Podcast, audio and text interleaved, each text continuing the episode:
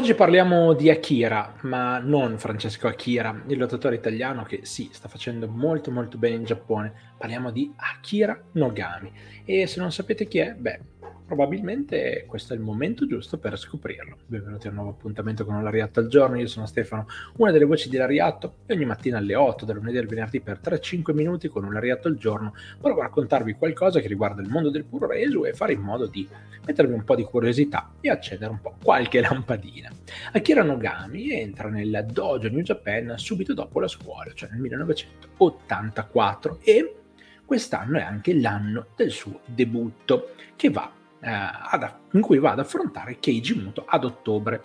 Eh, la scuola finisce più o meno ad aprile, quindi in pochissimo tempo era già pronto. Nel 1990 si sposta in Europa e va ad allenarsi con Otto Vance e torna poi l'anno dopo in Giappone con una nuova gimmick con tanti riferimenti ai kabuki e il nome di Akira, tutto in maiuscolo.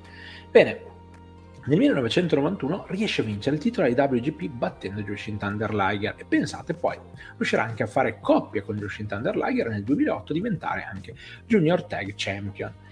Qual è il problema? Il problema è che vi starete chiedendo, ma chissà quanti titoli ha vinto questo qua in 40 anni di carriera, insomma. Chissà quante soddisfazioni si è tolto.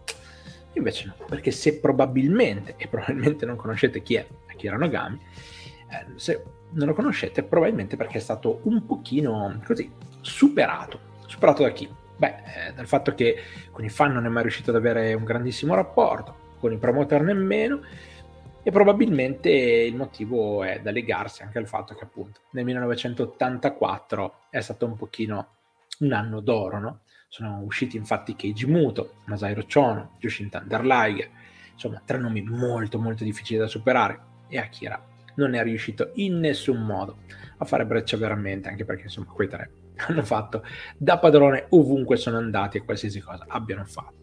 Speriamo però che eh, questo piccolo lariatto quotidiano vi abbia dato voglia di ricominciare magari a cercare qualcosa di Akira Nogami.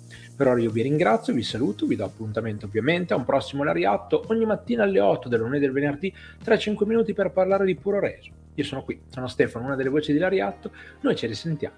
Alla prossima!